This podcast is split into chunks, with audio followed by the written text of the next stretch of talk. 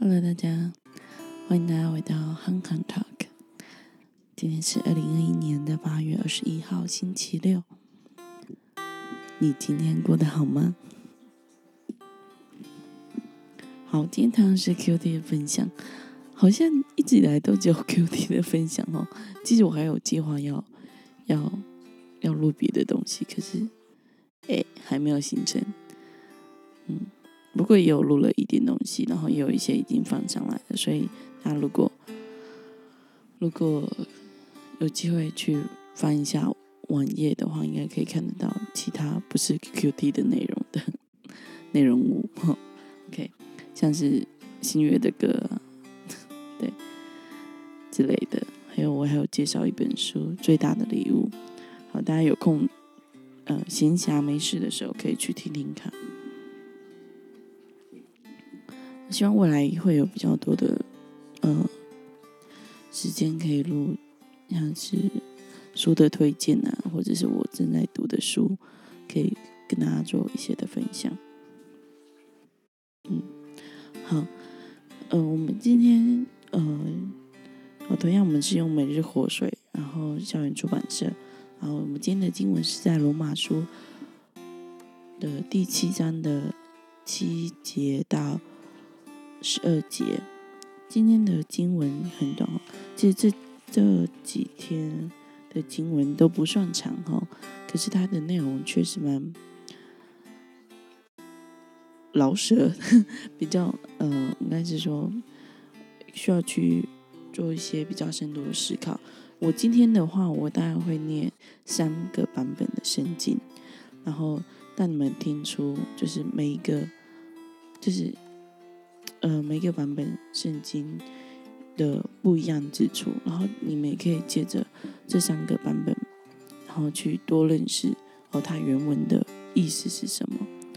呃，这三个不同的翻译版嘛，有我们我会先念原本和合本修订版的，哦，然后再会再来会念新汉语本的新汉语本的是汉语出圣经协会的哈，新汉语本的。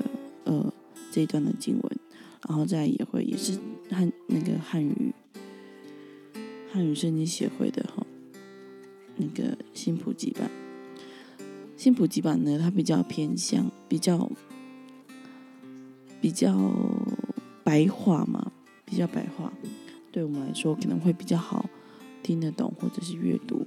然后另外一个呢，刚刚讲的新汉语本，它比较。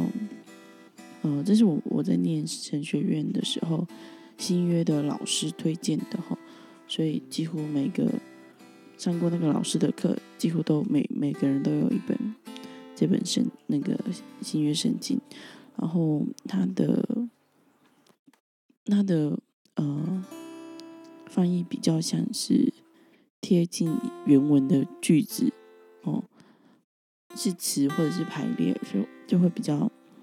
比较像是原原文，在我我自己读来是这样子哈。可是有时候和本读不懂之后，在读这个时候，我就哦，我可以理解是为什么是这样哈。好，我有点太多话了哈。好，那我就来先念罗马书七章七到二十七到十二节。好，这个新那个和合版修订版。这样我们要怎么说呢？律法是罪吗？绝对不是。但是若不是借着律法，我就不知道何为罪；若不是律法说不可贪心，我就不知道何为贪心。然而罪趁着机会，借着借命，使各样的贪心在我里面发动。因为没有律法，罪是死的。以前没有律法的时候，我是活的；但是见命来到，罪活起来，我就死了。那本该叫人活的诫命，反而叫我死，因为罪趁着机会，借着诫命诱惑我，并且借着诫命杀了我。这样看来，律法是圣的，诫命也是圣的、义的、善的。接下来我要念的这个版本是新汉语本。这样我们该怎么说呢？律法是罪吗？绝对不是。但要不是借着律法，我就不知道什么是罪；要不是律法说不可贪心，我就不知道什么是贪心。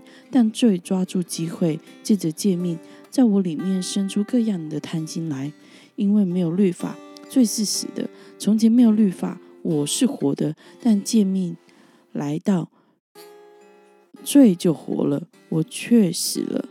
那原本要带来生命的诫命，反而叫。反而给我带来死亡，因为罪抓住机会，借着诫命欺骗我，并且借着诫命杀了我。这样律法是善的，诫命也是善圣洁的。呃，不好意思，十二节，这样律法是圣洁的，见面也是圣洁的、公义的、良善的。好，希望大家有听出有所不同的地方哈。好，第三个版本是和合版，哎，是那个。新普及本，新普及一本。好，第七章的七节到十二节。这样，我是不是说在上帝的律法？，sorry，我再念一次。这样，我是不是在说上帝的律法是罪恶的呢？当然不是。事实上。正是律法显明了我的罪。要不是律法说不可贪心，我就绝不会知道贪心是不对的。然而罪却能利用这个诫命，这条诫命，在我里面挑起各样、各种各样贪婪的欲望。假如没有律法，罪就不可罪就不可能有这种力量。我曾经活在不明白律法的状态里。但当我得知诫命如不可贪心之后，罪的权势就活了，我却死了。于是我发现，那本应带来生命的诫命，反倒带来灵性上的死亡。罪借罪利用这些诫命蒙骗的我，借着诫命置我于死地。然而律法本身是圣洁的，它的诫命也是圣洁。正义良善的，那我们可以从今天的经文当中学到什么？观察到什么呢？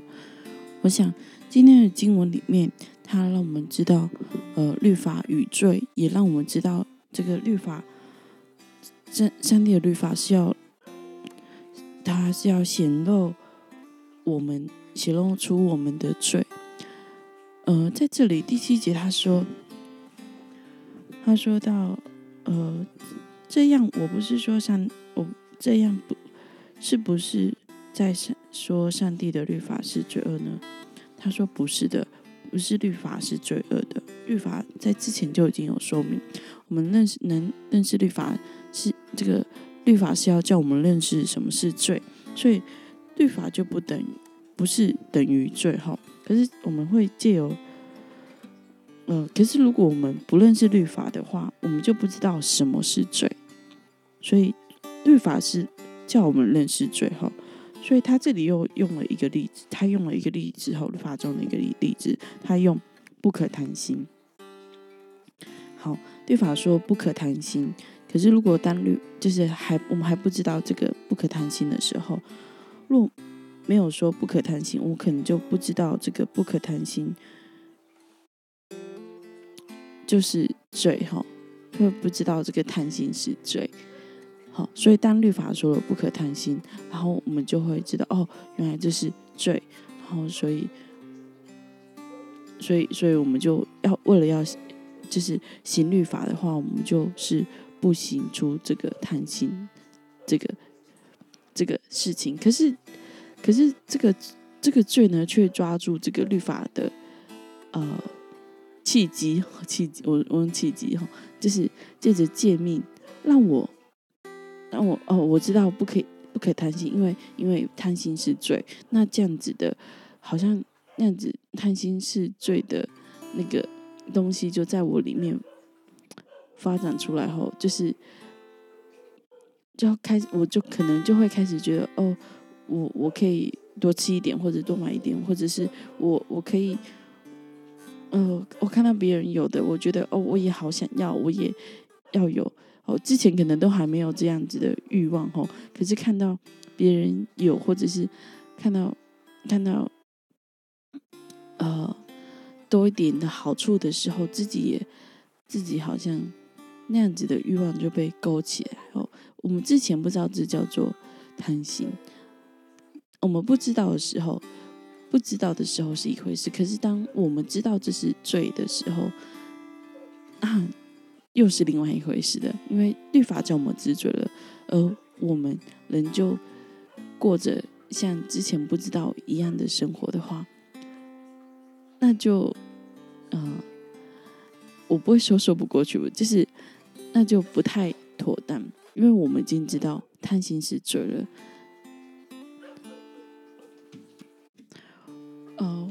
或说律法就像是一个镜子哈，就是当我们在照镜子的时候，我们就会看见我们脸上是不是呃有没卸卸完的妆，或者是脸上有放粒，或是我们在化妆化妆的时候有没有把那个口红画出去，那个嘴唇外围，或者是在上眉毛的时候有没有画出眉毛之外。